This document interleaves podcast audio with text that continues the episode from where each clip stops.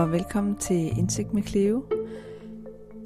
Hvis du har fulgt med i min Facebook eller min Instagram, så vil du have opdaget, at jeg har holdt et kursus hos psykologerne.dk. Og det handler om psykopati, borderline og narcissisme på den ene side, og så er det toksiske parforhold og parforholdsmønstre, hvordan vi sætter grænser og hvordan vi mærker efter, om vi skal blive eller om vi skal gå og hvordan vi arbejder med forskellige problematikker på en sund måde. Det har jeg valgt at optage, og det kan du høre nu. Så der er lidt anderledes lyd, og der er også deltagelse fra publikummerne. Der kommer rigtig mange gode spørgsmål. Så jeg håber virkelig, at du kan lide dagens afsnit og vil lytte med. Og så skal jeg gøre opmærksom på, at jeg har fået en rigtig fin lydfil fra en lytter – en kvinde, som fortæller om sit oplevelse i et toksisk parforhold. Og det kan du høre i starten af det næste afsnit. Rigtig, rigtig god fornøjelse. Fedt. Perfekt. Dagens program er, øh, jeg har delt op i tre dele, adskilt med en pause. Den første del, der går jeg igennem de forskellige diagnoser, så vi ligesom kender det fælles sprog, vi ved, hvad det handler om. Det er super godt, når vi taler om den næste del, som handler om parforholdet, fordi det er her, vi kan begynde at skelne mellem, jamen, hvad er egentlig normalt, og hvad er unormalt. Men jeg har også en, mit hjerte brænder for at sige, at hvis der er noget, som ikke føles normalt, hvis man går og spekulerer på, at min kæreste er en psykopat, så bør der være en rød alarmklokke, der står og blinker. Fordi vi må også skelne mellem at sige, jamen, hvad er diagnoser, og hvad er faktisk uacceptabel adfærd her for mig? Øhm, så derfor vil jeg også sige, at vi kan ikke gå hen og pege på nogen og kalde dem noget, give dem nogle pseudodiagnoser. Det her det er noget viden, I får med. Øhm, for når vi taler om parforhold, og vi skal skelne mellem, hvad er det syge og hvad er det sunde, så skal vi også huske på, hvad er min egen grænse her. Og stå ved den. Så det bliver et af mine budskaber her. Så jeg kommer ind på antisocial personlighedslidelse og skælder mellem, hvad er det i forhold til sociopati, altså psykopati og sociopati. Hvad er forskellen egentlig? Øhm, hvad er den narcissistiske personlighedsstruktur, og hvad er borderline? Og jeg har valgt dem her, fordi der er vi inde i det emotionelle område, og det er de diagnoser, der især giver udfordringer, når vi snakker om parforhold og relationer. Men jeg giver også lige et overbliksbillede om, hvad er personlighedslidelser egentlig for en størrelse. Så er der en pause, så kommer jeg ind i, jamen, hvad er cykliske konflikter i forhold til øh, de vedvarende usunde forhold, i forhold til de toksiske forhold øh, og forskellige mønstre, og hvordan man arbejder med det i forhold til parterapien. Og her træder jeg lige et skridt ind i tilknytningsteorien. Er der nogen, der har hørt enormt meget om tilknytningsteori og er ved at kaste op over det, eller er det dejligt med en lille refresh? Fedt. Så holder vi en pause, og så går jeg ind og bliver sådan helt konkret på, jamen, hvad kan man gøre, hvis man er i tvivl om, at man skal blive eller om man skal gå? Hvordan kan vi løse problemer, og hvad skal man gøre, hvis man ikke kan løse problemer? Så det er simpelthen dagens program. Når vi taler om diagnostiske lidelser, så synes jeg, det er vigtigt at nævne, at de her øh, lidelser har nogle meget lange kringlede navne. Så når jeg taler om dem i dag, og når jeg taler om for eksempel narcissistisk personlighedsstruktur, så kan det godt være, at jeg bare siger narcissist, fordi det er nemmere. Men man kan jo godt være narcissistisk, uden at have en narcissistisk personlighedsstruktur. Så tag udgangspunkt i, at når jeg siger narcissist, så mener jeg mere en person med den slags personlighedstræk. Øh, med mindre at vi snakker om selve diagnosen. Så er der det her med pronomener når vi snakker om antisocial personlighedsstruktur, som jo er det samme som en psykopat i det daglige sprog, øh, så vil jeg nok have mest tilbøjelighed til at sige han. Og det er fordi, at 90% af dem er mænd, og 10% er kvinder. Det er sådan, prævalensen er. Når vi til gengæld snakker om borderline eller emotionel øh, personlighedsstruktur, borderline-type, som er den formelle navn, så vil jeg nok snakke om en hund, fordi 80% af dem er kvinder. Så det er altså ikke for at skære nogen over en kamp eller være normativ, det er bare fordi, det er nemmest i forhold til sproget. Øhm, ja. Og en sidste ting. Når jeg taler om lidelser, så siger jeg, at de har en lidelse. Og når vi snakker om personlighedstræk, så siger jeg, at man er lidt narcissistisk. Fordi, bare fordi man, man har borderline, så betyder det ikke, at man er borderline. Altså, der er noget respekt i at sige, at vedkommende har en bestemt diagnose. Giver det mening, at der er sådan en forskel? Yes. Det kan godt virke som sådan noget flueknipperi, men, øh, men det er også for at vise respekt og ligesom forklare, hvorfor jeg gør, som jeg gør. Fordi ellers kan det virke meget skråsikkert.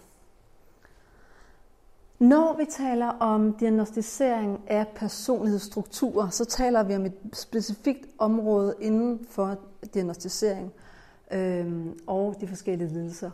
Og det hører ind under ICD-10. Det er altså diagnosesystemet i Europa. I den gruppe, der hedder 60-69. Det er formalierne. Det er, hvor de står i bogen. De har forskellige numre, de her lidelser. Jeg har angivet de forskellige numre ved hver lidelse. Men det, der især kendetegnes, er, at personligheden har en lidelse i sig selv. Det vil sige, at vi har alle sammen nogle personlighedstræk, men der er visse personlighedstræk, som er så markant ens, og så er markant ekstreme for nogle grupper mennesker, at det bringer dem i nogle svære udfordringer, som kan forklares ved, at vi giver dem en personlighedslidelse. Og det, der især kendetegner den her gruppe af ledelser, det er, at de har problemer med deres eget selvbillede, at de oplever enormt meget tomhed, når de er alene, og når de ikke fortager sig noget, afhængig af hvilken lidelse de nu har. Øhm, og at de har mange udfordringer i relationer. Det kan være, at de enten er meget afhængige af andre mennesker, de er lidt dependente. Det kan også være, at de ikke respekterer andre mennesker, det er det antisociale. Og så oplever de typisk også alle sammen udfordringer på arbejde og i deres fritid. Det er det, man kan sige om alle personlighedsstrukturerne. Og det er det, der gør det rigtig svært at sætte den her diagnose. En ting er, at den er super kompleks at sætte. Øhm, når vi øh, diagnostiserer psykiatrien, så bruger vi blandt andet projektiv test, altså blækklat-test. Simpelthen, så man ikke kan snyde med svarene i forhold til, hvis man skulle lave en selvvurdering. Øhm, men det er også fordi, når, når ledelsen sidder i en selv, så føler man jo ikke, at der er noget galt med en selv. Især når vi snakker om den narcissistiske personlighedsstruktur, ikke? så er man jo super fed, og der er intet galt med mig. Og man kan også sige, at når man behandler andre skidt, og man føler sig berettiget, så kan man heller ikke diagnostisere idiotisk adfærd. Altså, en af dem, som skrev kapitlet om øh, personlighedsstrukturer i det amerikanske system, DSM, han sagde direkte, at vi kan jo ikke diagnostisere idioti. Men der er bare visse mennesker, som opfører sig lidt mere idiotisk end andre mennesker, når det gælder parforhold. Fordi de ikke har empati eller indlevelse, fordi de ikke har nogen samvittighed eller ansvar, så kan de komme til at gøre ting, som de ikke ved, eller som de godt ved, er skadelige for andre, men gør det alligevel. Så det er komplekst. Er I interesseret i personlighedslidelse, eller skal jeg køre hen over det? Fordi nu går jeg lidt i dybden. Det er spændende. Fedt. Jeg skal bare lige vide, hvad jeg skal bruge tid på. I DSM, som jeg synes er bedre til at beskrive personlighedsledelserne, og det er det amerikanske diagnosesystem, de inddeler dem i tre hvad skal man sige, grupper. A, B og C. A er The Odd Eccentric Personality Disorders. Det er den paranoide personlighedsstruktur. Det er den skizoide, og det er den skizotypiske. Øhm, den paranoide, det siger sig selv. Altså det er en, som er paranoid, men som ikke har nogen hallucinationer eller vrangforestillinger som sådan. Vedkommende er bare ekstremt overvågen og mistænkelig og kigger sig over skulderen. Og det er en del af vedkommendes personlighed. Det har altså ikke noget at gøre med en psykotisk periode, der snart holder op. Det er sådan, vedkommende er. Den skizoide kendetegnes ved, at man ingen interesse har for noget. Øh, hvis du spørger, om vedkommende har haft en god dag, så vil vedkommende svare, jeg stod op klokken 7, så kørte jeg en halv time over på arbejdet, så kiggede jeg ind på computer og løste de og de opgaver, og så tog jeg hjem og sov. Altså, der er ikke nogen emotionel spænding i det, der er ikke nogen lystbetonede fortællinger i noget. Det hele er meget fladt. Og den skizotypiske er, hvad skal man sige, den, der minder mest om skizofreni. Det er aparte adfærd, aparte dagdrømmeri, måske noget øh, paranoid tema i det, øh, men de er meget optaget af øh, deres tanker og tankemøller, og, og har ofte et meget grandiøst billede af dem selv. Så de er meget specielle. Og jeg har sat en stjerne ved den, fordi at i, i CD10, vores system, der hører det skizotypiske faktisk under skizofrenilidelserne, eller psykoselidelserne. Og det er fordi skizotypien er grænsepsykotisk. De kan have mikropsykoser, eller de kan have som om oplevelse. Det er som om jeg er et rumvæsen, men jeg ved godt, at jeg ikke er et rumvæsen. Fordi hvis man ved, at man er et rumvæsen, så er det over i noget psykotisk. Så har vi dagens centrale gruppe.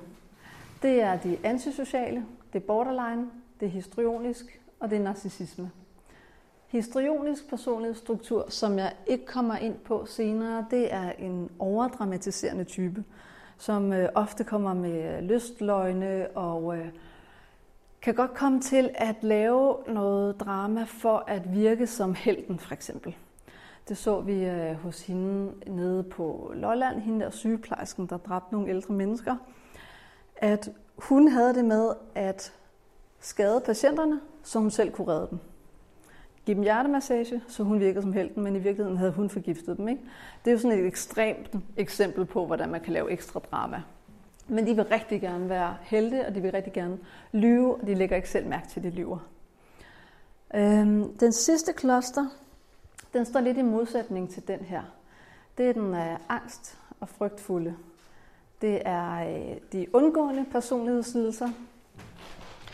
Det er de dependente, eller afhængige, kan man kalde det. Og så er det de obsessive compulsive. De undgående, de tror, at de intet er værd. Øhm, og de vil helst ikke være til besvær nogensinde. Og, øh, og de giver ikke sig selv credit for noget. Altså, du kan sammenligne med en med enormt lav selvværd. Sådan sygeligt lav. Det er derfor, vi kalder det en undgående personlighedsstruktur. Øh, den dependente er meget afhængig af, jamen, hvad kan der ske, og vil du anerkende det, jeg gør? Altså, de er det modsatte af selvstændige. De er afhængige af andre menneskers anerkendelse hele tiden. Øh, og meget usikre på andres signaler. Hvilket kan blive en, en rigtig farlig cocktail, når de så er sammen med en heropfra. Kan I se det? Og så er der de obsessive compulsive. Det er dem, som har brug for at sætte alting i rækker. Alt skal være ordnet, alt skal være planlagt. Ellers så får de angstsymptomer. Øhm, det der er med borderline, er, at i ICD-10, der hedder den øh, emotionel ustabil personlighedsstruktur. Og her er den delt op i to typer, hvilket jeg kommer ind på. Øh, narcissismen, den er gemt i en lille undergruppe i ICD-10. Så her er det faktisk federe at læse DSM, det amerikanske system, hvis man vil vide noget mere om den. Og det er derfor, jeg lige har sat stjerne ved den. Men ellers er de faktisk ens. Nå, jeg vil gerne starte med antisocial personlighedsstruktur. Ved I sådan nogenlunde, hvad en psykopat er alle sammen? Det er jo noget, vi bruger ret meget i, sådan, i folkemunde. Øhm, det, der kendetegner den, ud over tomhedsfølelsen, relationelle problemstillinger og arbejdsmæssige problemer, som dækker alle personlighedslidelserne, det er den her ekstremt manglende hensynstagen til andre mennesker. Og det kan være, at de har manglende empati eller ekstremt nedsat empati, øhm, men deres indføling omkring, hvad andre har brug for, det er noget, der er indlært med tiden. Øh, det er ikke noget, de mærker selv. De følelser, de mærker, det er typisk vrede eller spænding. Resten af følelsesspektret, repertoireet, findes ikke rigtigt hos dem. Øh, så enten mærker de tomhed og ligegyldighed, eller også mærker de vrede og spænding. Og så giver det jo god mening, at man har lyst til at mærke vrede og spænding en gang imellem. Så man får komme væk fra den her tomhedsfølelse, som er så hård at være i. Fordi der er du virkelig på grænsen til noget. Øhm, det, der også kendetegner dem, det er, at de er ret ligeglade med sociale normer. Så det vil sige, det kan jo både være en, som er en voldspsykopat, som sidder i fængsel, men det kan faktisk også være en, som har brug for at være hjemløs, eller øh, hvad hedder det, øh, en landevejsrytter for eksempel. Ikke? de ser jo også stort på sociale normer. De er ikke interesserede i at have et job. De er ikke interesserede i at indgå et fællesskab. De vil bare gerne melde sig ud. Så bare fordi, at man har en antisocial personlighedsstruktur, så betyder det ikke nødvendigvis, at man er voldelig, eller farlig, eller kriminel over for andre. Det kan også være øh, en topleder i et stort firma, fordi han ved, hvordan han kan krybe sig uden om reglerne. Og han har ikke noget imod at have skarpe albuer og fyre folk, eller få andre til at fremstå rigtig dårlige, fordi så kan han jo ligesom skjule sine egne fejl og mangler.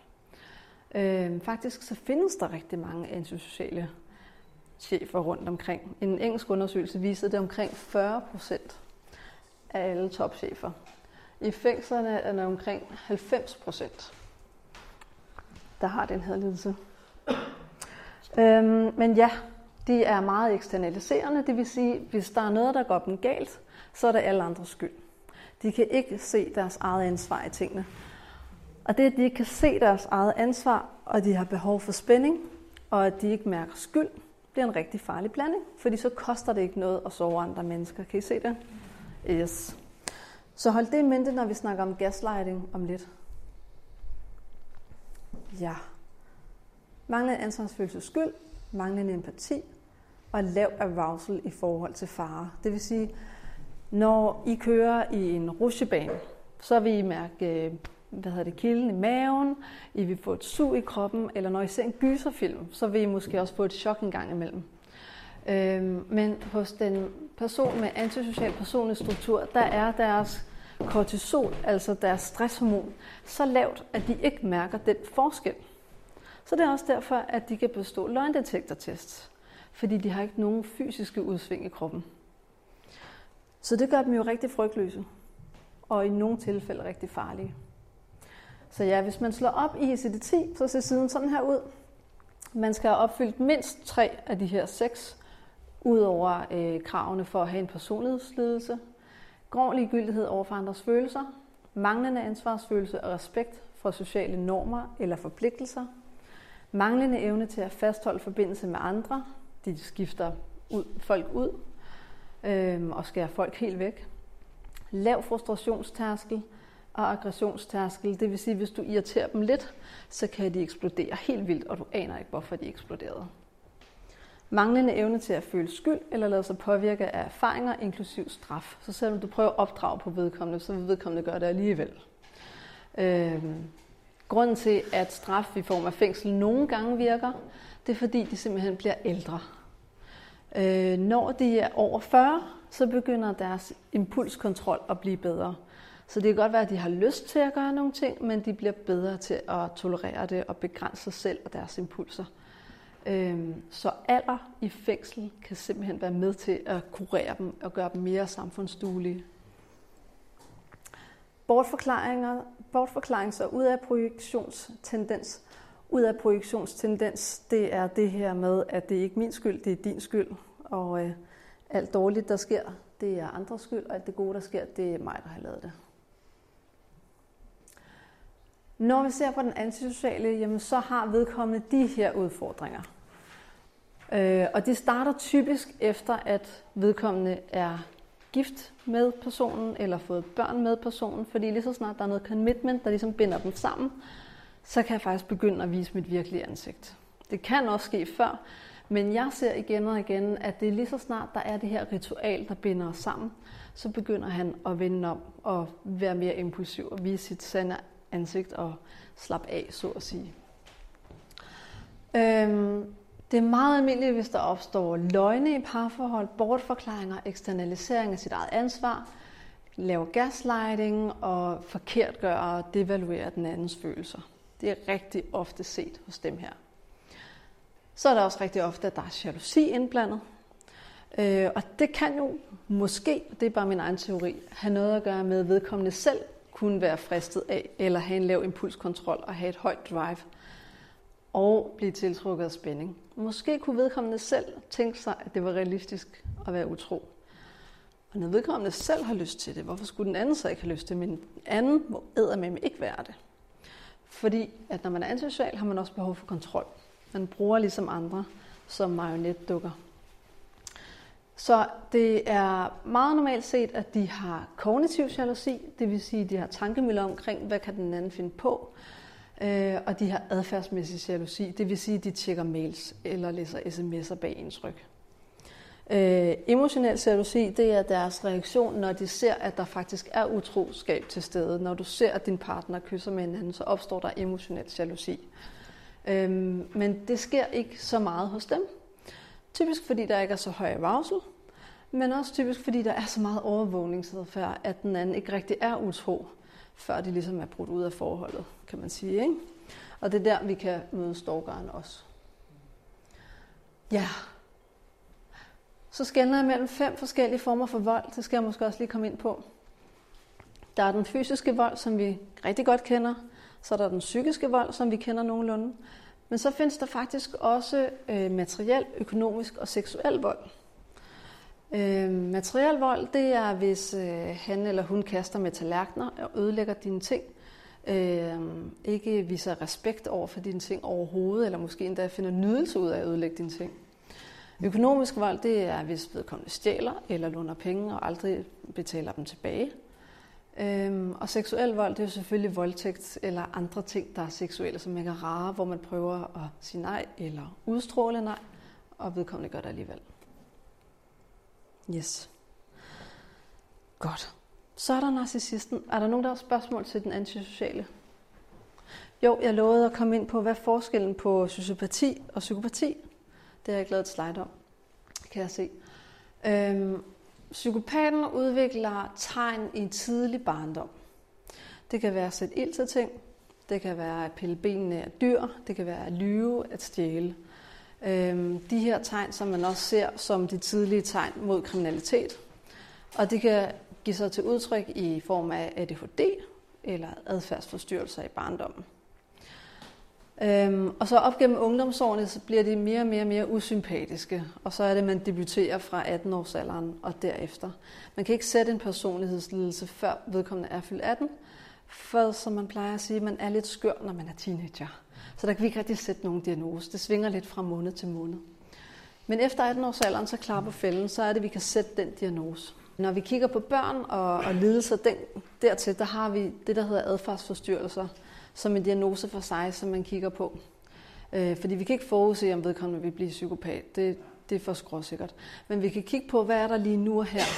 Og der kan vi kigge på adfærdsforstyrrelser. Og der er der en, en række forskellige ting, man skal leve op til. Og typisk vil der også være ADHD-symptomer. Så man skal ligesom skelne mellem, hvad der er hvad. Fordi ADHD, en del af den diagnose, er jo også adfærdsforstyrrelser og uro. Hmm? Præcis, præcis for den alder, der vil det nok være mere sandsynligt, at det er ADHD. Man skal ikke være bange for, om det udvikler sig til noget skidt. Specielt ikke, hvis man kommer fra en ressourcestærk familie, som opdrager i en passende mængde. Yes. Sociopaten udvikler sin antisociale træk op gennem ungdomsårene. Så fra 12-årsalderen og frem til de 18, der begynder de faktisk først at træde frem. Og det er typisk på grund af noget i deres øh, sociale omgangskreds, som skaber den her skæve udvikling. Så det er altså på grund af en overlevelsesmekanisme, omgivelserne har krævet af dem, der har de tillært sig nogle usympatiske træk.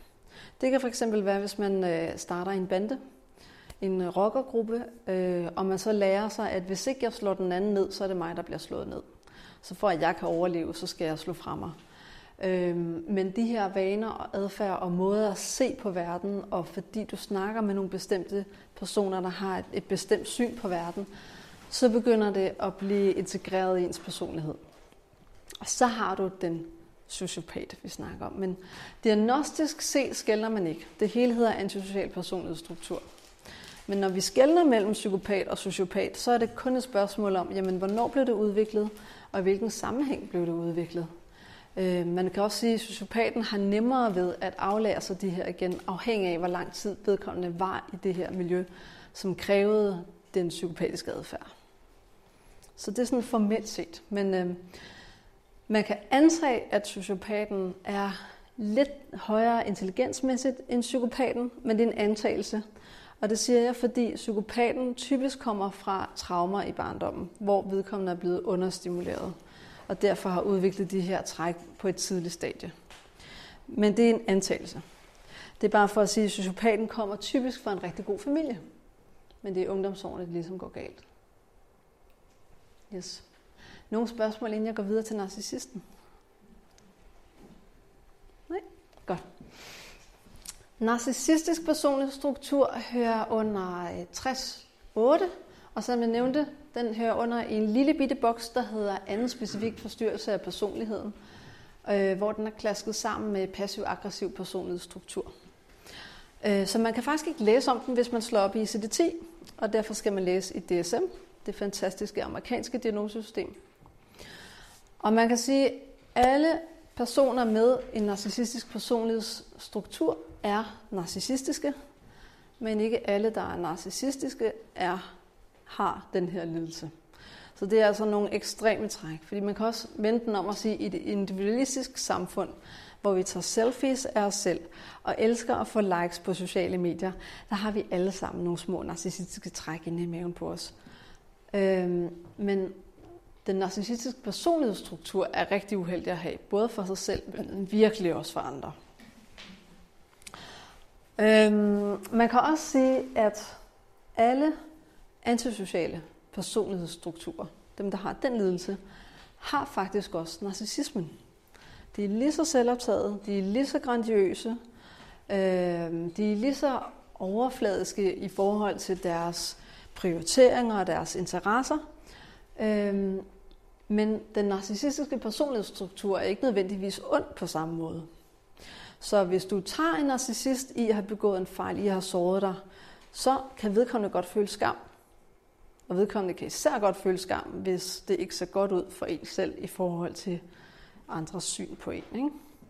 Øhm, den antisociale vil ikke føle noget som helst, og måske ovenikøbet forkert gør en yderligere. Så det er øh, graden af den ubehagelige adfærd, der ligesom gør forskellen, først og fremmest. Det, der adskiller narcissisme fra selvtillid, det er, at hvis du er meget narcissistisk og booster dit ego, alt hvad du gør, har du brug for, at andre skal se, at du gør. Så jeg plejer at sige til en, der er noget narcissistisk og har et stort behov for at vise frem og har et problem med det og gerne vil have behandling for det, at vedkommende skal prøve at gøre noget godt for andre, uden at der er nogen, der ved det. Det har de rigtig, rigtig, rigtig svært ved, og det er der, at den narcissismen bliver tydeligt. Øhm, for de har brug for, at andre ser deres store biler og flotte uger og store sejre, og at de gør noget godt for NGO'er, og at de laver nogle fede ting på Instagram, og de har råd til nogle fede ting. Men inden bag det her er den samme store, ulækre tomhed, som raser i dem. Når vi skræller lagene af og taler om deres egen fortvivlelse, så er det tydeligt, at der er en tomhedsfølelse, når det er alene, når de ikke har noget mål eller retning med livet, eller når de har mistet nogle venner. Også derfor er de meget tilbøjelige til at tage stoffer og drikke, ligesom den antisociale. Simpelthen for at dulme den her tomhedsfølelse, der er inde i, som, som er så ubehagelig. Det man altid vil se, er, at de har manglende empati, øh, men de har indlært, hvad det vil sige at have følelser. Eller de har meget nedsat empati. De føler sig berettiget, de mener, at de har lov til at få særbehandling. Og de føler sig rigtig skuffede, hvis de får normal behandling. Så hvis de går ind på en fin restaurant, og de ser, at de har et bord midt i lokalet, så vil de typisk svine tjeneren til at afkræve, at de skal sidde ved det store bord ved vinduet. De er grandiøse, det vil sige, altså et gammeldags ord vil være at have storhedsvandvid. At man, øh, man mener, og man tror, at man er mere værd, end man egentlig er. Og har en meget storladet måde at tale om sig selv på.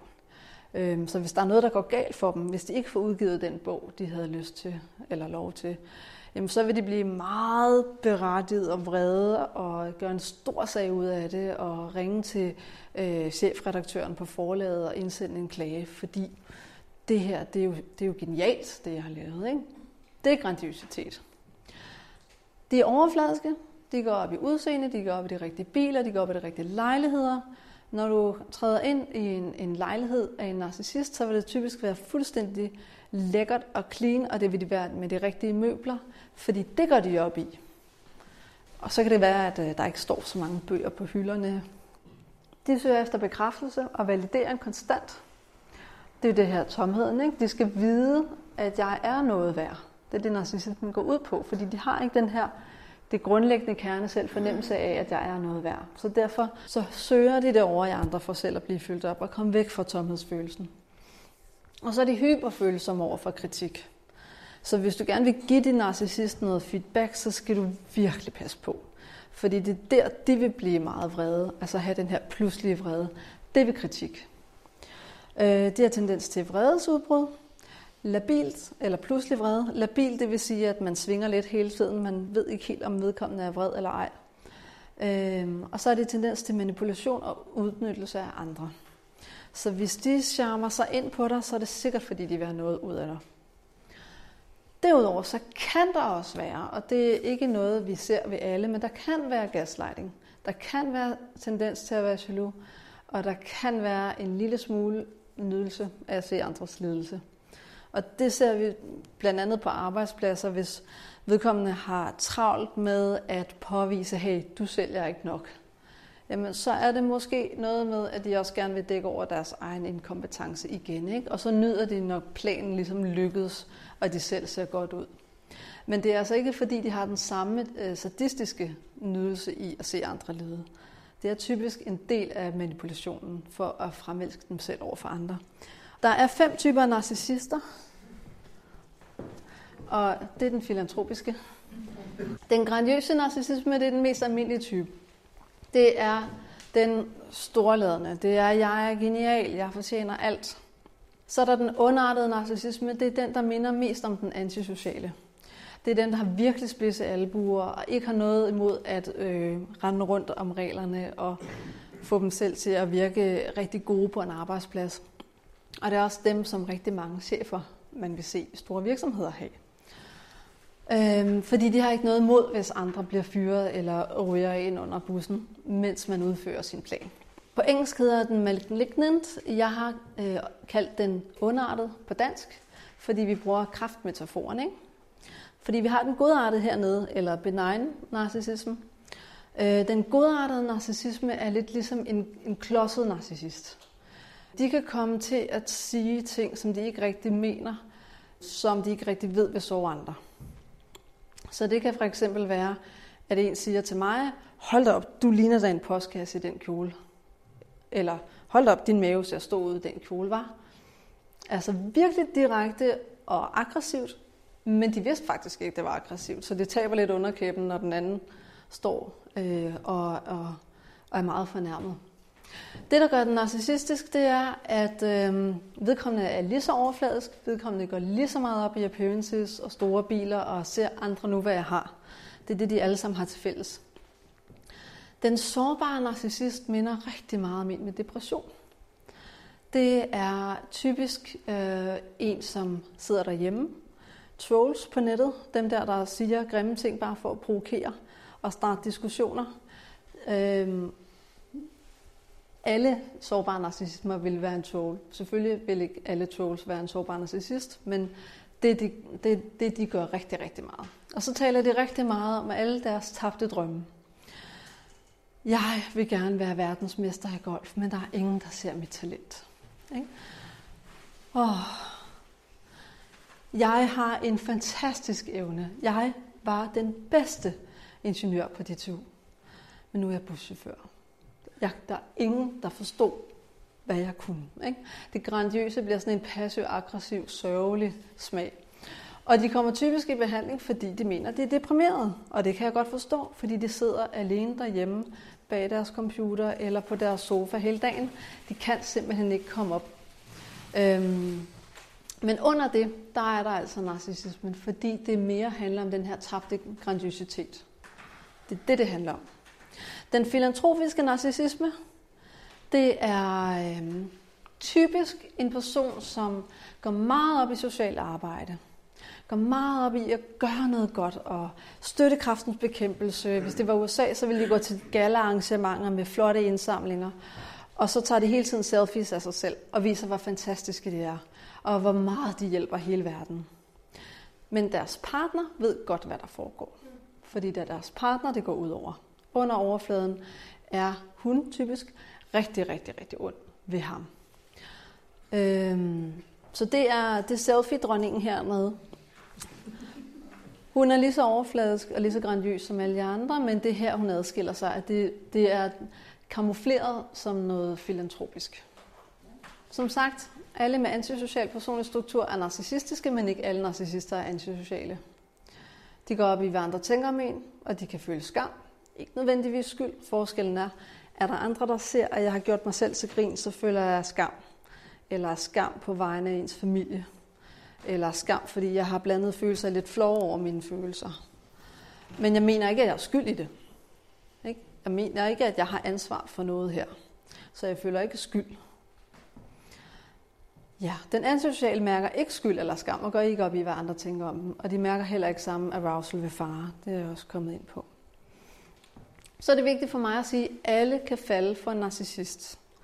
Jeg får rigtig mange kvinder ind, som kommer i terapi for at få traumaterapi oven på psykisk vold, fordi de har været sammen med en narcissist over længere tid og blevet mere nedbrudt.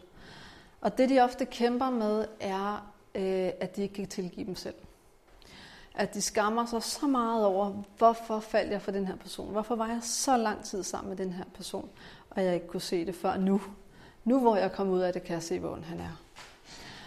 Der vil jeg bare sige, de er forførende, de er spændende, de ved, hvordan man scorer i byen, de er centrum af festerne, de har ikke noget mod at dele, dele drinks ud til hele barnen, hvis det kan få dem til at se godt ud.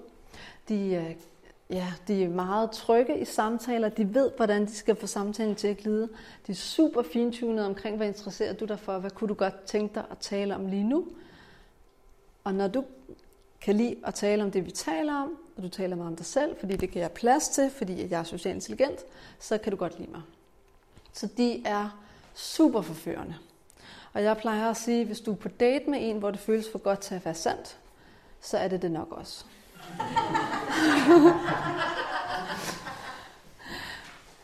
de er vant til, og de er bedre end de fleste til at samle piger op, kvinder op på en bar. Og de er eksperter i at få den anden til at føle, at man ser godt ud, og det kommer med store komplimenter. Og hvis du sidder og fortæller om din campingtur i Frankrig, jamen, så vil de sige, ej hvor fantastisk. Det minder mig om, da jeg overlevede tre måneder i Grand Canyon. Altså, de skal hele tiden overgøre det, men de gør det på en forførende måde. Udfordringer. Der vil vi typisk se efter 3-6 måneder, gennemsnitligt, øh, at de øh, mærker en masse kedsomhed og tomhed. Det er fordi jagten er slut. De har jo fået et ego-boost af at jagte en. Øhm, og nu er vi kærester, nu begynder hverdagen, så kribler tomheden frem med dem. Fordi jagten og bekræftelsen giver dem en masse godt. Tomhed, settlement, commitment vækker uro. Der kan man mærke, at de har et overfladisk følelsesliv, at de er selvoptaget, at de er egocentriske. Når man kommer og siger, hey skat, øh, jeg kan ikke rigtig mærke, om du elsker mig, hvis man har de her parforholdssamtaler. Øh, så vil de føle sig kritiseret, og de vil ikke rigtig kunne formulere, hvad de egentlig føler, eller hvad de egentlig har behov for. Øh, og de vil pege meget på den anden. Man vil rigtig ofte se øh, passiv-aggressive kommentarer med en perfid kritisering af den anden. Så det kan være sådan noget som, øh, Jamen, du har alligevel ikke læst min sms, så det kan også bare være lige meget. Eller du gider ikke at læse mine beskeder alligevel. Altså noget mellem linjerne ondskabsfuldt, hvor man ikke rigtig ved, hvad man skal svare. Men hvor man ligesom øh, kommer ned med nakken. De har bortforklaringer, de eksternaliserer deres ansvar, de laver gaslighting, og de devaluerer andres følelser. Og det her, det er jo alt sammen for at beskytte deres eget ego.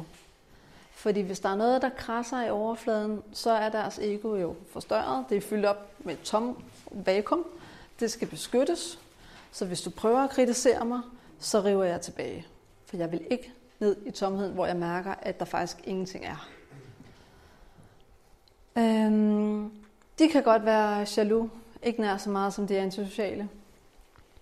Og der kan også være materiel, økonomisk og seksuel vold. Mindre grad af den fysiske vold. Som sagt, de er ikke underartet, som den antisociale er. De har ikke hang til vold. Øhm, ja. Er der nogle spørgsmål til narcissisten, inden jeg går videre? Jeg tror, at narcissisten bliver sur, hvis du går videre. ja, præcis. Hvis du kan lide min podcast og øh, tænker på, hvordan du kan støtte den, så den allerstørste hjælp, det er at give anmeldelser og stjerner inde på Apple Podcast. Hvis du giver fem stjerner eller skriver en anmeldelse, så vil Apple Podcast nemlig opdage det og fremhæve min podcast, så andre kan se den og få nemmere adgang til den. Så det vil være en kæmpe, kæmpe stor hjælp og støtte. Lige pt. har jeg besluttet ikke at have reklamer på podcasten. Øhm, så det her det er altså din reklamefri podcast med selvudvikling. Og hvis du til gengæld vil lægge nogle stjerner eller skrive en anmeldelse, så vil det betyde rigtig, rigtig meget. Tusind tak skal du have. I folkemunden, der kalder man det borderline. Men hvis man skal være korrekt, så hedder det emotionelt ustabil personlighedsstruktur. Og der er faktisk to typer, og det er der ikke særlig mange, der ved. Den ene type hedder den impulsive type, den anden type hedder borderline type. Den impulsive type, øhm, hvis du forestiller dig på en døgninstitution en ung mand eller kvinde i hættetrøje, og du siger et eller andet, og vedkommende går amok på dig, så har du en impulsiv type. De har en meget, meget, meget lav frustrationstærskel. De er meget impulsive. Øh, de stridbarhed, det betyder, at de vil gerne have konflikter, eller de opsøger konflikter. Der skal intet til, så kommer man til at provokere dem. Øh, de har manglende udholdenhed, især hvis det er noget, der ikke interesserer dem. Øh, og de har affektlabilitet, det vil sige, at deres følelser svinger lidt hele tiden. Der er ikke nogen stabilitet, der er labilitet og eksplosivitet. Og så er der ustabilt og lunefuldt humør. Så det er altså en, en person, som er meget impulsiv og er meget udadreagerende i sit udtryk. Øh, modsat en, der måske er deprimeret eller angst, som er indadreagerende og tager ting ind og synes, det er ens egen skyld, så synes det, at det er alle andres skyld. Her har vi en overvægt af kvinder i forhold til den emotionelt ustabile personlige struktur. Så når vi kigger på mennesker, der har svære relationelle udfordringer, kan man sige, at der er en overvægt af narcissister og antisociale hos mændene, og hos kvinderne er det impulsive og borderline-typen. Borderline skal opfylde de her øh, kriterier, plus nogle af de her. Så altså de generelle kriterier skal være opfyldt for personlig struktur, og tre af de her, og altid nummer to, stridbarhed, især ved impulsfrustration, skal være opfyldt. Derudover så taler vi om forstyrret og usikker identitetsfølelse. Der er altid en tvivl om, hvem er jeg? Øhm, og derved er der også en rigtig stor tomhed. Det er en vigtig del af det. Øhm, de har tendens til øh, intense og ustabile forhold til andre, og det er jo det her med, at de styrer meget af deres følelser. Deres følelser svinger meget op og ned. Så hvis du kommer til at skuffe dem, eller du kommer til at sove dem, så vil de nok slå hånden af dig. Øhm, eller så vil de være meget generaliserende og sende en lang besked om, hvordan du altid har sovet mig. Øh, fordi man sagde, nej, jeg kan desværre ikke komme til din fødselsdag eller et eller andet. Så bliver det meget hurtigt meget generelt.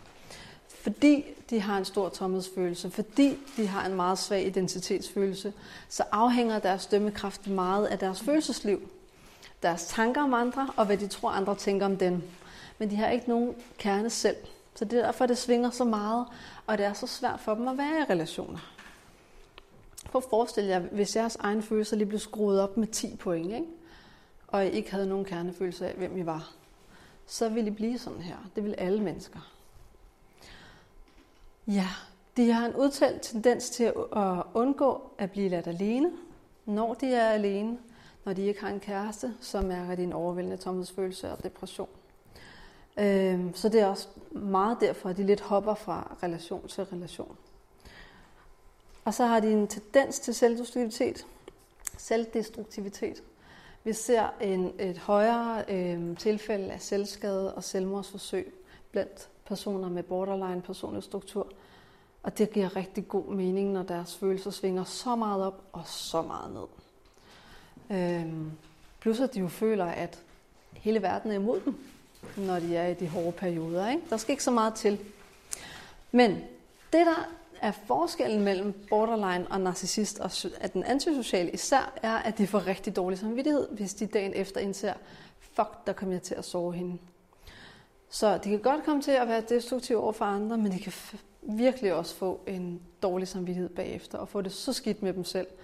Og så er der jo en risiko for, at de laver selvskade. Fordi det skal straffe sig selv og mærke noget andet. Ja. Så det er svært at være i. Det her det er et billede af hjernen, der viser, øh, hvad der sker, når de bliver udsat for nogle film, som på grund af vores spejlneuroner gerne skulle vække nogle følelser i os. Der er, når de ser på noget øh, neutralt, så ser kontrolgruppens hjerne sådan her ud, og borderline føler noget. Når de kigger på noget, der gør dem glade, så bliver normale mennesker så glade, og borderline bliver så glade. Når det er noget, der gør dem ked af det, der og der. Og når der er noget, der gør dem frygtsomme, så har vi meget med frygt her. Det vi også ved er, at hvis vi nu tager nogle øh, antisociale og putter dem ind i scanneren, så har de mindre arousal end normal befolkning.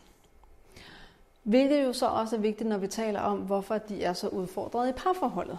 Den antisociale mærker ikke en skid, øh, hvad der sker, og hvorfor man sover den anden, og kan derfor heller ikke føle skyld og skam. Øh, og en person med borderline føler rigtig, rigtig meget på meget mindre stimuli. Så nogle gange kan det også være super svært at forstå, hvorfor de reagerer så kraftigt. Det er fordi deres hjerne er pumpet løs med følelser og kortisol, stresshormoner. Det gør rigtig, rigtig vildt for sig. Og det er jo her, hvor at, øh, en med antisocial har meget lav kortisol og rigtig høj impuls. Udfordringer for en med borderline er super meget sårbarhed, jalousi, hyppige konflikter og fjendtlige beskeder. Så du kan have en god dag om formiddagen, og så er der en lille ting, der sker, og så går det amok. Øhm, det er det her med stridbarheden, ikke? at man kan hurtigt komme til at skændes. Det skal så også sige, det her billede, det er, når en øh, med borderline ikke er velbehandlet. Fordi man kan jo godt få det under kontrol, hvis man kender sig selv og får den rette behandling. Men det er de her typiske udfordringer, vi ser. Giver det mening? Ja. For det kan godt virke lidt skængert. Øhm, ja. De er meget hurtige til at lave konklusioner om andres intentioner. Øhm, du vil mig heller aldrig godt. Eller du er sådan en, og du vil bare skade mig. Øh, hvilket også er grund til, at der kommer med rigtig mange konflikter, fordi man kommer til at fornærme den anden rigtig meget. Ja. Typiske har tankefælder. Jeg kalder det tankefælder, når vi falder ned i nogle urealistiske fælder, som vi alle sammen kan komme til, som nedbryder selvværdet eller giver konflikter. Hos dem er det rigtig meget sort-hvid tænkning, det vil sige enten eller. Enten får jeg det her job, eller også slutter mit liv. Øh, altid og aldrig. Du gør aldrig det her for mig. Jeg er altid sådan og sådan over for dig. Generalisering. Du er bare den der type, der aldrig rød op efter dig. Du er bare sådan en lille barn. Egocentrisme, ikke? det er så synd for mig, fordi ingen forstår mig. Katastrofetanker. Hvis jeg får en besked fra ham lige om lidt, hvor der kun er et hjerte og en sætning, så betyder det, at han er overhovedet ikke interesseret i mig, og øh, så betyder det, at han har planlagt at være utro med en anden, og hvis han er utro med en anden, så bliver hun garanteret gravid. Yes.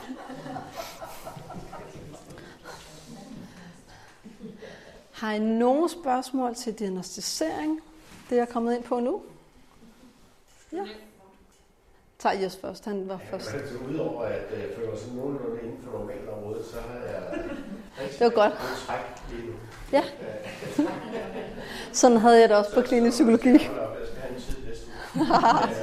Men, men, men alle de her, øh, kan man sige, parametre i, i diagnostiserings, øh, ja.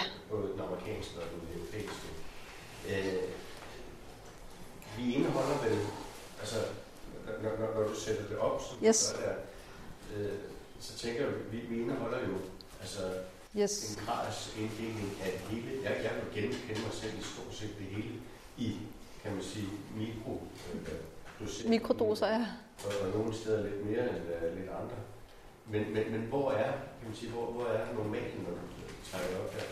Inden for hvilken ramme er normal uh, sfæren i, uh, i os? Altså man kan, man kan sammenligne det lidt med måden, vi undersøger personligheder på. Nu tager jeg bare lige Isings model med femfaktormodellen. Ikke? Det, det går ud på, at vi har fem forskellige hovedtræk, der er sådan de grundlæggende træk for os alle. Det er på et kontinuum, det vil sige, at der er en linje fra for eksempel introvert til ekstrovert, hvor 90% af os ligger imellem, ikke? et eller andet sted. Øhm, hvis vi kigger på psykopaten, og det første træk, der hedder agreeableness, det vil sige samarbejdsvillighed, så vil vedkommende ligge ekstremt til venstre i egenrådighed. Der er ikke nogen, der skal bestemme over mig. Jeg vil styre det hele. Øhm, samtidig ligger de øh, typisk et sted omkring den ekstroverte. Øhm, og når det så gælder neurotisme, altså om man er, er meget bekymret eller har et stort følelsesliv, jamen så vil vedkommende nok også bonge ud på den i forhold til vrede. Øhm, så man kan sige, ud fra, hvis vi tager personlighedsmodellen, så kommer det an på, i hvor ekstrem grad du ligger på nogle områder og den sammensætning. Og at du har en dyb tomhedsfølelse. Øh, og at du har svære sociale vanskeligheder. Og at du har vanskeligheder på din arbejdsplads. Fordi personlighedslidelse, de farver hele paletten af ens liv. Så det er altså en ekstrem cocktail af nogle almindelige træk. Så øh, på de dårlige dage, der er jeg jo også mega egocentrisk og synes, at det er vildt synd for mig. Øh, det gør vi alle sammen, men det betyder ikke, at jeg er borderline. Det betyder måske bare, at jeg er PMS. Eller sådan. Ikke? Var det svar på dit spørgsmål? Ja. Nogenlunde? Ja. Men det er vigtigt at sige, at vi har alle sammen nogle personlighedstræk. De har dem selvfølgelig også. Der er så bare så ekstreme. Øh, og det her, det er jo så på det på det emotionelle plan. Ikke? Øh, og et eccentric, for eksempel. Den paranoide personlighedslidelse. Vi er jo alle sammen en lille bitte smule paranoid i perioder. Jeg er paranoid, når jeg er halvfuld og går hjem på en mørk vej, og der er et menneske bag mig, der er en mand og to meter høj, og går lige lovligt tæt. Så bliver jeg paranoid og har lyst til at ringe til min mand og sige, hey, der er en, der følger efter mig. Giver det mening? Ja. Men en med paranoid personlig struktur, han tænker altid sådan. På alle tider af døgnet. Og har gjort det siden ungdomsårene. Mm. Yes. Det her med, øh, med alder og borderline, er det, det også først fra de 18, når man... Yes, det gælder for alle. Det er, det er en tommel, tommelfingerregel, altså en formel regel, der hedder, at vi kan ikke diagnostisere, før de har ramt deres 18 år. Men det betyder jo ikke, at man har en masse træk, der peger i den retning. Det betyder bare, at dem, der sidder inde på afdelingerne og udreder og diagnostiserer, de venter til de er fyldt 18, så vi er sikre på, at okay, nu er vi, nu er vi sikre. Det er ikke bare hormoner, det her. Mm. Mm. social hjælp. Det så, er det både medicinsk hjælp, eller er det øh, terapi, du tænker på? Begge dele. Og så kan de først få det, når de er 18? Eller hvad? Diagnosen kan de først få, når de er 18. Men man kan jo godt behandle deres udfordringerne, selvom at diagnosen ikke står inde på sundhedsplatformen. Øhm, men når det gælder borderline, så vil det være typisk være øh, mentaliseringsbaseret terapi, altså hvor man træner dem i at mentalisere og læse andres og forstå andres perspektiv og berolige dem selv. Øhm, og medicinsk, der kan det være, hvis de har nogle meget store udsving og de har perioder med voldsom depression, altså giver man dem noget stemningsstabiliserende. Mm. Det var bare fordi, i forhold til sociopati, så var der noget opdragelse, noget arv miljø. Hvordan mm. er det med borderline? Borderline er typisk efter traumer. Typisk. Øhm, det kan være vold, det kan være psykisk vold, og det kan være overgreb, incest. Men kunne det også så være, at man har, at barn er en psykisk syg? Yes. Borderline? Yes, fordi der har du typisk også psykisk vold. Det er meget normalt, at, at borderline går i generationer gennem møderne, fordi at de har ikke det overskud, som der skal til for at lægge deres egen behov til side, eller de tager barnets signaler meget personligt. Ikke? Hvorfor græder du hele tiden? Øh, Når man til at tænke på, at jeg har lavet sådan noget lejr for øh, PTSD-ramte soldater på et tidspunkt, der kunne man tydeligt se, at der var nogle familiestrukturer, der var unormale. Ja. Der tænker jeg, at det ville være typisk et sted, man så ville kunne se borderline. Der, fordi typisk er det jo manden i hjemmet, der har været udsat, mm. og så, så kommer hele sociallivet ligesom til at handle om, at far har PTSD, og så bliver skruet, skruet på følelserne hos resten af familien. Ja, hvis de skal liste rundt, tænker du? Eller? Ja, det, det kunne være en ting. Ja. Og der, det er jo så et lille sidespring, men der kan man også skelne mellem øh, kompleks PTSD og klassisk PTSD. Øh, hvor kompleks PTSD, der farver det personligheden i højere grad. Ja, for mig var det mere sådan et scenarie, jeg tænkte, at det kunne være der, borderline kunne opstå. Ja. Der ville være nogle familiestrukturer, der Ja, men, men også med den med PTSD, fordi kompleks PTSD minder helt vildt meget om borderline. Jeg starter emotionelle udsving, og man tager ting meget personligt, og man stoler ikke på andre. Der er fornemmelsen af sikkerhed og fuldstændig rød af fløjten. Jeg skal bare lige huske, hvad var det nu, du spurgte om? Fik jeg færdiggjort dit spørgsmål? Øh, øh, jamen, det var egentlig sådan en miljø ind over ja. øh, borderline. Ikke? Yes. Ja, meget godt Ja, præcis. Det mest almindelige er, at man har været udsat for nogle traumer. Og hvis det er psykisk vold, hvis mor er borderline, så er det typisk fordi, at øh, forholdet mellem mor og barn er byttet om. At barnet skal trøste mor. At barnet skal give mor omsorg og sige, at vedkommende er god nok. Så man tænker ikke borderline som de store sindslidelser, altså som, som noget genetik. Det tænker man som noget udvikling. Mindst lige så meget miljø. Der er mindst lige så meget gene- miljø, som der er genetik. Du kan godt have nogle øh, genetiske dispositioner for at være meget emotionel. Men hvis du er opvokset i et trygt hjem, øh, hvor de andre er tydelige på en god måde omkring deres følelser, omsorgsfulde og er der, så bliver de gener måske ikke aktiveret. Det er det, der hedder epigenetik. Øh, men hvis du har gener for voldsom aggression eller tage ting personligt, og du samtidig er et stressfuldt miljø, så bliver det alle sammen aktiveret, ikke? fordi så går du i overlevelsesmode. Det er den der klassiske med at føle stress, hvis mor siger, hvorfor elsker du mig ikke? Kom og kram mig, og hun så trækker sig tilbage, når barnet vil kramme en. Ikke? Så skal barnet gentagende gange spørge sig selv, skal jeg stole på min egen følelse og egen intuition, eller skal jeg stole på den andens signaler? Uanset hvad, så er jeg en lose-lose situation. Og det fucker børn op. Og der handler det meget mere om miljøet, end det handler om genetik. Men generne, det bliver aktiveret, hvis du er et stressfuldt miljø. Yes. Jeg tænker på, at du arbejder med de her mennesker ikke? klinisk. Ja. Så sidder I med narcissister og psykopater og har som har mm, Jeg sidder typisk med pårørende. pårørende. Ja, fordi narcissister og antisociale, de vil jo helst ikke tale med nogen om, at de har problemer, fordi de har jo ikke nogen problemer. Nej. Så jeg sidder med offrene for deres adfærd. Ja. Når man arbejder med, med det her, altså, jeg tror, det var lidt altså, det der med, at vi jo alle sammen på en, vi er jo mennesker, ikke? Altså, mm. øh, og der er jo ikke rigtig nogen af os, der passer ind i, altså fuldstændig i en kasse. Altså, det, Ej. det, det, er svært, ikke? Alle personlighedslidelserne ser jo enormt forskellige Ja, ud. lige præcis det, jeg tænker. Ja. Det er sådan, altså, det er jo et, et patchwork af yes. alle mulige ting. Og, altså, og jeg tænker, som mennesker, så bliver vi vel også nogle gange i tvivl om, altså selvom vi har læst 100 tykke bøger om alt muligt, vi har oplevet mm. noget selv og hørt om andre, så bliver vi jo, tænker jeg, nogle gange i tvivl om, altså hvad der er op og ned i alt det her. Ikke? Mm. Så jeg synes, det er sådan interessant at høre om, altså når man arbejder klinisk med det, hvordan at man sådan får bragt sig selv sådan og groundet sig selv i det. Forstår du, hvad jeg mener? Altså, at man Ja. kan man, fordi det er jo nogle... Altså som behandler, tænker ja, du? Eller? Ja. Man sidder med det, og man sådan, du ved, som du siger, så er der ham der, der han er super charmerende, og han gør, mm. og han kan, og alt det der, ikke? Altså, om man sådan har brug for at have de her diagnoser meget klart for sig selv, for at kunne arbejde med det. Forstår du, hvad jeg mener? Ja, ja. ja.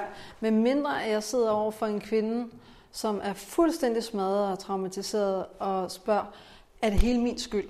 Er det mig, der er underlig? Er det mig, der er syg? Er det mig, der har forstået det hele forkert? Hvad vil du tænke om en person, der gør sådan og sådan og sådan, og udsætter en for det og det og det? Ja. Så vil jeg sige, jeg tror, at det er den anden, der er syg. Jeg tror ikke, der er noget galt med dig. Jeg tror, det er den anden, der er syg. Og det at få bekræftelsen fra en klinisk psykolog, der får at vide, det er ikke dig, der er noget galt med. Det er miljøet omkring dig, det er den anden person. Det er en kæmpe lettelse for dem. Men jeg kommer ikke ud og peger på pseudodiagnoser, for jeg har ikke mødt vedkommende, jeg snakker om. Så jeg kommer ikke hen og siger, jeg tror, han er antisocial personlighedsstruktur, der er noget psykopatisk. Og sådan, hvis de vil have en diagnose af mig, så kan jeg sige, at det, det minder lidt om noget, noget personlighedsforstyrrelse. Men mere... Sige det til en person, altså, altså som var, havde det sådan, tænker altså, jeg tænker vel, man arbejder mod recovery, uanset hvad det er for et menneske, man står overfor, uanset om man er psykopat eller narcissist, ja. så vil man vel tale ind til det sunde i mennesket, eller... Ja, helt ja. klart, men fordi at jeg siger, det kan være, at der er en personlighedslidelse, hvilket inkluderer flere forskellige, så kan jeg også forklare, at vedkommende har brug for at fylde sin verden op. Vedkommende har en stor portion tomhed vedkommende tænker måske på den og den måde, kan du spejle dig i det? Ja, Nå, men det er fordi sådan og sådan og sådan. Og så får de en masse viden og nogle svar på det her kaos, som har chokeret dem inderst inde. Ikke? Det er jo det, de kalder på. Forstå den her person, som de aldrig selv får svar på, fordi vedkommende bare skred fra den ene dag til den anden. Ja. Så jo, jeg arbejder bestemt med recovery, men jeg mener også, at vores øh, viden om forskellige diagnoser giver enormt meget. Øh, også fordi man har fornemmelse af, hvad det er, der foregår, og hvad det handler om, og hvorfor de gør, som de gør. Ja. Men mit budskab er også, efter pausen, nu lægger vi alle diagnoserne væk, glemmer alt, hvad jeg har sagt, og så kigger vi på øh, parforholdsstruktur og mønstre i parforholdet. Det var første halvdel af mit foredrag. I næste uge kan du høre den anden halvdel. Her kommer jeg på forskel mellem det toksiske parforhold og det sunde parforhold, almindelige cykliske konflikter og øh, decideret psykisk vold og gaslighting. Det her foredrag er simpelthen en guideline til, hvordan man mærker efter, hvad der er sundt og hvad der er sygt, og hvornår man skal gå. Og det er også derfor, jeg har kaldt det skal jeg blive, eller skal jeg gå? I det næste afsnit vil du også kunne høre en øh, fra en dejlig lytter, der fortæller om hendes oplevelse i et toksisk parforhold. Hvis du ikke allerede har gjort det, så husk at følge med på Instagram. Den hedder Indsigt med Cleo. Og her kan du finde alle billeder fra de forskellige foredragsholdere. Du kan finde modeller over teorier og øh, guides og så kan du øh, følge med i, hvis der sker noget nyt. Alle foredragene hos psykologerne.dk kan du finde på psykologerne.dk-events. Der kommer nemlig 5-6 flere foredrag fra januar og frem. Så det er helt klart værd at følge med i. Der er både noget om efterfødselsreaktioner og parforholdskriser og stress og seksualitet. Tak for denne gang. Vi ses i næste uge.